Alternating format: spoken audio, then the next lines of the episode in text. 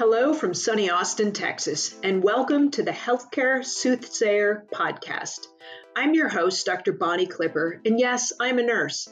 I have worked for more than 30 years as a nurse, chief nurse executive, innovation strategist, and speaker. I have taken the message of nursing innovation international and look forward to continuing this message to transform health. This podcast will bring you thought leaders and ideas that you may not have otherwise heard from. Enjoy the show. Our guest today is Cassandra Crow Jackson, Chief Experience Officer at Sharp Healthcare. Cassandra, welcome to Healthcare Soothsayers. Thank you, Bonnie. Happy to be here. And I'm so thrilled to be talking to you today. Can you tell us a little bit about what you do? Because it's pretty cool. I am the Chief Experience Officer with Sharp Healthcare in San Diego, California. And in that role, I have um, the responsibility for creating the renowned Sharp experience, keeping that culture alive, ensuring that we are creating and designing experiences to make sure we continue to be renowned for the Sharp experience. And then shoring up our leaders and our workforce and our physician partners to be ready to deliver a great experience every person every time. And that's exciting. I love that because obviously, being in the healthcare space, it really is an ecosystem where there are so many equally important parts. So it's really cool because you and I have known each other a long time. So yes. it, you do an amazing job. Thank you. I love what I do. And that's the blessing of it all.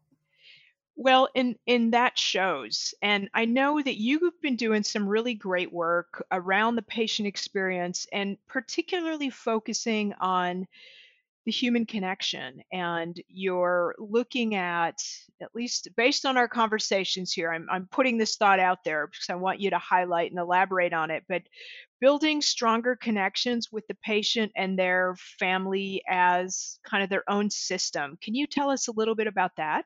Yeah, I do. I think that one of the things we learned during COVID, especially when we went through the phase where families couldn't come to the hospital, visitors couldn't come to the hospital, was how powerful that continuum of care is to healing, to overall healing.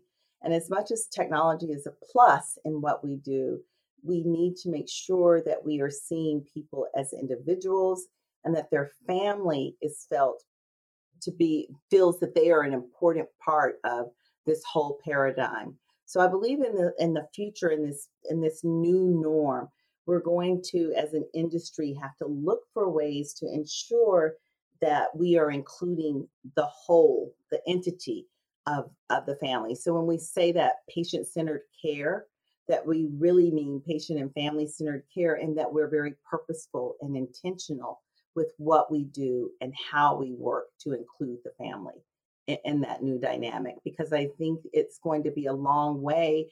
It will go a long way if we focus on that towards rebuilding trust and confidence in healthcare and in healthcare professionals as caregivers.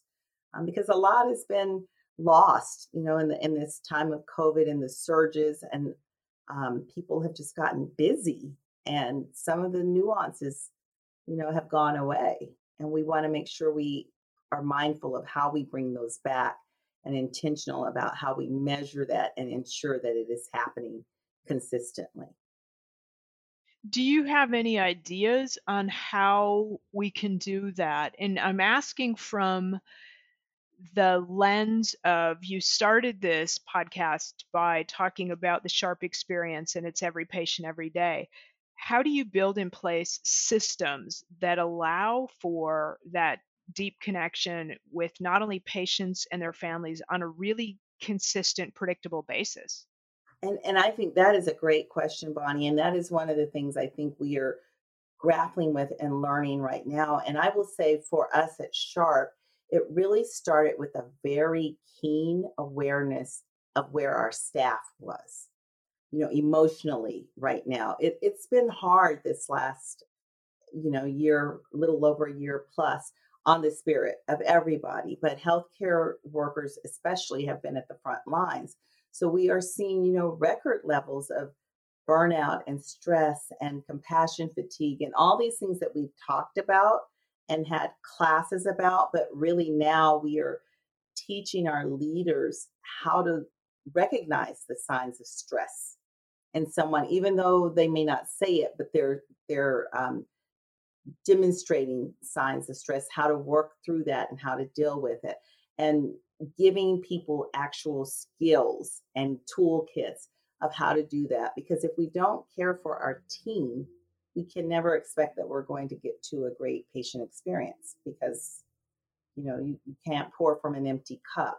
So we are looking at um, we we started this series of training called Stress First Aid, and we are actually dosing that periodically with leaders. One, so that we as leaders are checking on each other as a support system, and that we really are giving people access to the tools. The tools have all, always been there. We've always had our chaplains and our mental health professionals and social workers and EAP, etc.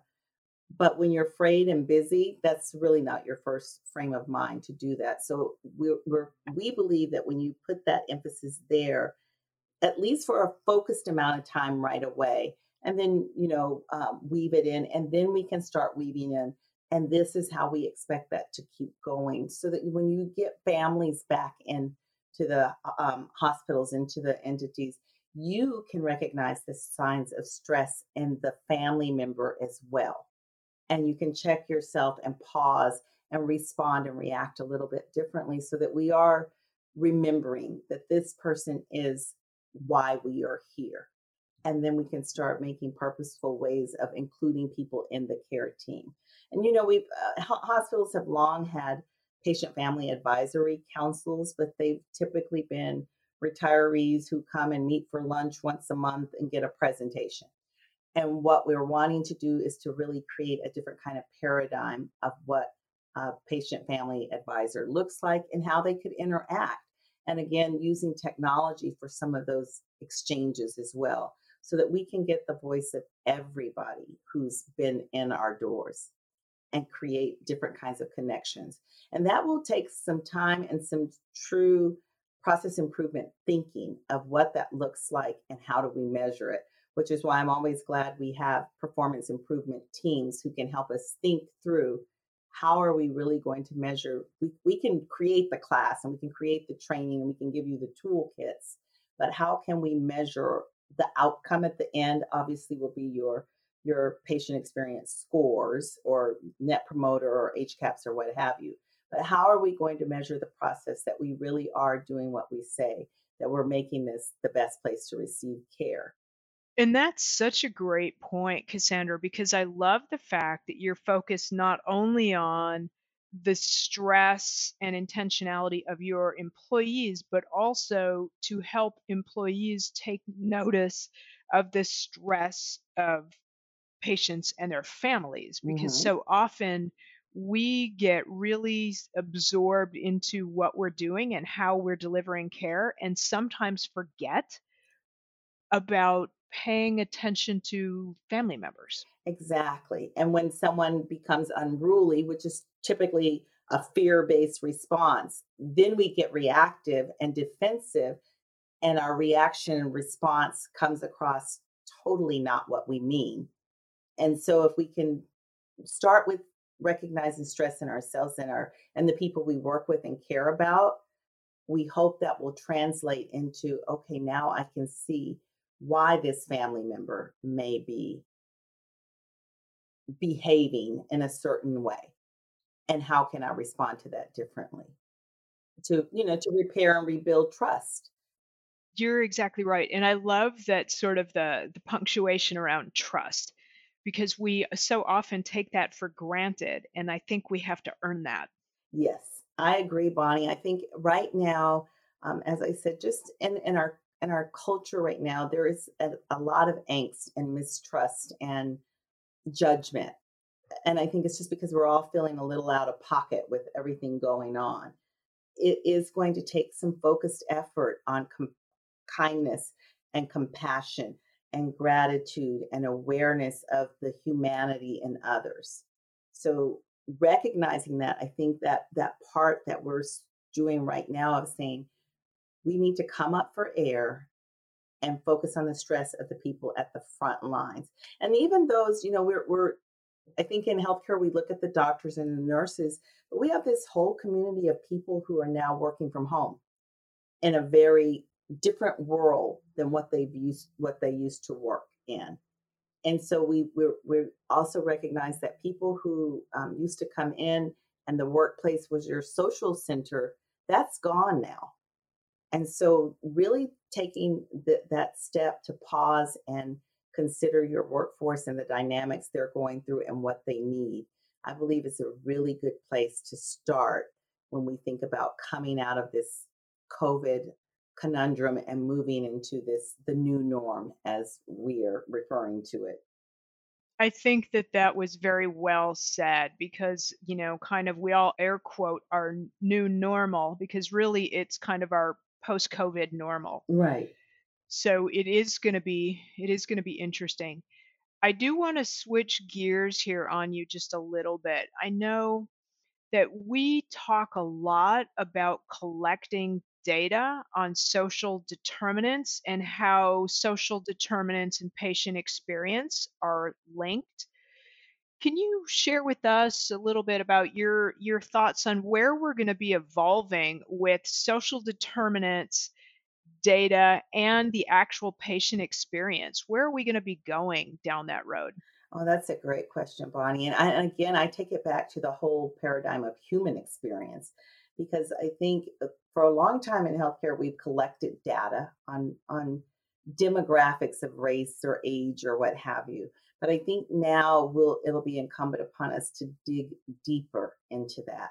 You know, when you look at your workforce, what percent is are Asian Americans right now, and how are we interacting with that population to make sure they're feeling good and feeling safe and protected at work? And when we start digging deeper and we start looking at what we've collected for patients, I think we've collected it in all sorts of ways because the one thing we do in healthcare is we collect a lot of data. That data doesn't necessarily always talk to each other.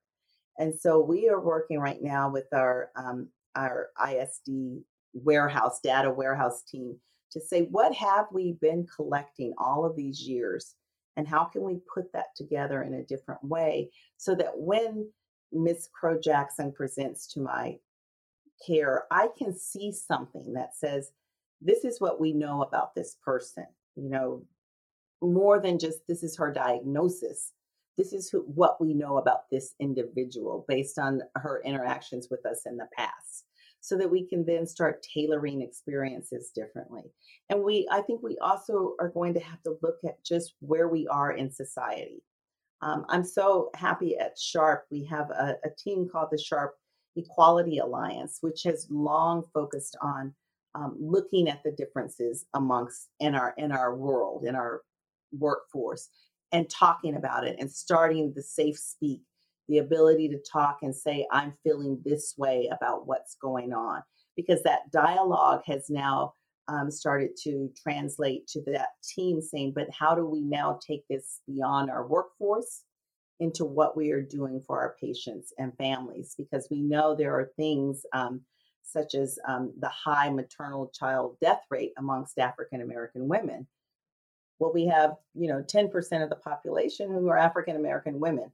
How do we account for that when they walk through our doors and we already know that fear and anxiety is going to be there? What training are we going to need to give our team to know how to have the conversation and more so what training or what tools can we give that that patient or family to say we get you. We see you. We are working with you. And that again pulls back to why we want to have that family as a relevant powerful voice in what we are doing to design that care experience going forward. Well and what i think is so powerful about that is that we on the on the healthcare side, right, being a nurse and having been a CNO for many years, I think we would love the assistance to say, we want to create a partnership with you. We want you to have a great experience. We want you to hold us accountable, and we're going to do our best job, but we want you to have good outcomes. Exactly. So, how do we do that together? That's the key, Bonnie. And and I don't know, you know, in your years as a CNO, have, did that ever happen before? I, I think we had the intention to do the absolute best for our patients, and but I don't know that we ever had that level of conversation. I think we're afraid of the transparency of that because somehow it infers that maybe we don't know what we're doing, and that means dot dot dot we're setting someone up to sue us. Right. So there's a lot of fear still hanging around um, from a world that has been, you know, sometimes it feels very sue crazy. On the on the other hand, we have to ensure that we do provide the best care to every patient, and we already know that in our own country, the outcomes of African American women post childbirth are worse. So mm-hmm. that means we should intervene differently and do something different. Right. And at least and I believe that starts with better communication. And and I think maybe giving our our workforce the tools to have the conversation and, and to do so in a way that it doesn't feel like you're saying I'm wrong or we are wrong or we could possibly harm you because that's never the intent. But I think also letting uh, our patients know we want to hear your voice. We are going to acknowledge it and we're going to respond differently. And just, I think we we have to be at that place. Um, and I, I'm hoping in the future, just as we're having these kind of safe speak conversations with our our workforce, with our staff, that we would have a focus group of African American women or you know, any other dynamic. You know, I'm thinking of sickle cell patients who have kind of the same paradigm of being labeled um, pain seekers and really dig deep into, you know, what does that feel like? And um, and that's where I think your your PFACs can come in handy because I've seen when when people or patients who have actually been a patient and had that experience can share how it made them feel.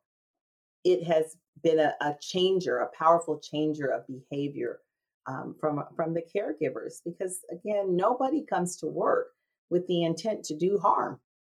I, you know, I I think it's more traumatic for a caregiver when things go awry than people ever will will know. Um, and, and Absolutely. Yeah.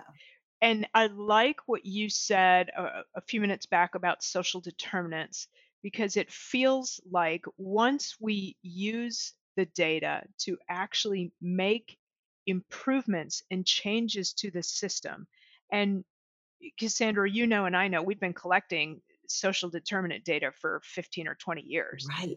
Now we need to actually do something with it exactly. to to make some of those what feels like handcuffs. We have to make it better. We know there are maternal deserts right? Mm-hmm. Maternal care deserts. We have to make changes to that instead of just expecting different outcomes. Exactly. And and we have a team, we have care teams. I mean, I am so wowed by the millennial and Gen XYZ nursing nurses who are like, we can do this. You know, we know we have the technology, we have the ability, we have the information. Just show me the path, show me how to do it. So I'm encouraged to see that, you know, it's not just me, this non clinical patient experience person over here saying we need to do this, but that it's actually our care team saying we need to do this. Help us get the data. And, and again, like you're saying, we have it, it just hasn't been packaged in something that's easy for a frontline caregiver to use. And that we give our teams so much information all the time. It is it's it's overwhelming to me and i'm looking just at my emails to think what is the frontline nurse who's you know i'm, I'm thinking of the new grad right out of school just trying to learn her job and protect her license and now having all of this extra stuff to deal with and how do we do that in a um, you know, a thoughtful way that we are saying, be aware of this. Here is where your tools are. But we don't expect you to have the answer for everything. Nobody has the answer for everything. So, if you had to give us kind of uh, just a, a few little tips on how to use the data or find the data, package it in a way that it could be more actionable to make patient experiences better, what would you how would you advise us on that? What would you say? I, you know, there are data gurus born every day. I, you know, I, I'm sometimes overwhelmed when I talk to them and they start talking techies, and I'm not necessarily sure. But what I am finding is my dream hub of data analytics. There are people already working out there to create that, and at Sharp, our data analytics team has created what we call the hub, and pretty much all of those key indicators are right there. Where I mean, it's it is so easy that it's really a click and drill and click and drill and click and drill. So I believe we have people who can create it for us if what you're, you know, what to our point earlier, it is, oh, so we've already been collecting this disparity data. Where does it live? Because it's probably living over in a quality data warehouse. And how do we transfer that over to the patient experience where, warehouse or do we move the patient experience data over there i don't know the tech ease behind it but i know that it's it's possible because when i talked to um, the vp over that that data analytics team he's like yeah we can do that i've been doing that for for another organization for years it's just you know nobody really has thought until necessity you know the which is the creator of all ingenuity said, hey, something's going on in the world. We've got to look at things differently now.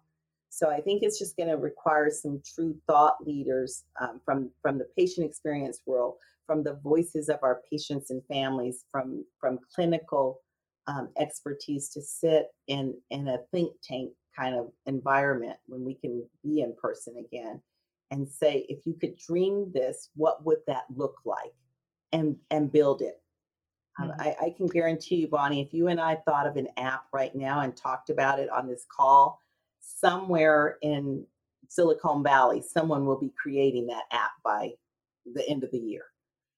Oh, absolutely. And it sounds to me like you've teed up the most fun design project ever with all the amazing talent that you have there at Sharp. We have so that would that would minds. be a blast. And you know what I find too, again, going back to that respect for talent and for humanity, when you give people that chance to shine, they will. And I think um, in this next norm, we're going to have to give people the chance to shine. And as an industry, you know, healthcare and education are kind of slow to move on innovation. If we, in my dream world, we would create innovative environments where we encourage innovation and we lay out a problem and say, how can we solve this? And then make make the risk acceptable to do. I think we're going to see innovations in experience that we have not seen in 20 years. I'm excited for the work that you do. I think that'll be great. I am so excited about this new norm because I feel like if we've learned anything during COVID, it is that we in healthcare need to be more nimble and agile to change.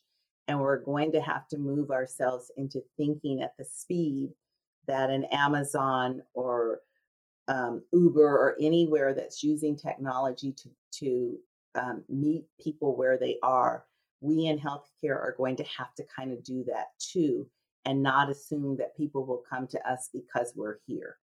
But we're going to have to go to where people are, where they're feeling emotionally or um, safe or unsafe, and create something different with their partnership.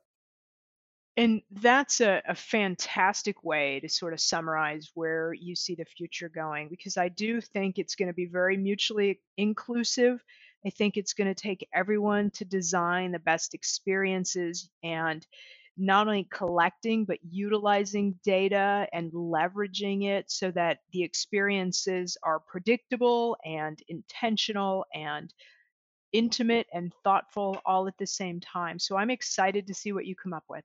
I am too. I, we'll have this conversation again in five years. awesome. I can't wait. And that's a great place for us to kind of put a pin in it for today. And thank you again, Cassandra, for taking the time to be with us today on the Healthcare Soothsayers podcast. Thank you, Bonnie. Absolutely. And be sure to check out the show notes for this show to find Cassandra's contact information and to learn more about her work. And thanks again for being with us today. Thanks so much for listening to Healthcare Soothsayers. I really do appreciate it. If you liked what you heard, please rate, review, and share it with your network. That is how we grow and learn. If you have ideas for show topics or guests, please reach out to me directly at ThoughtLeaderRN on Twitter. For information about this show or any of the others in the Touchpoint Media Network, please check them out at touchpoint.health.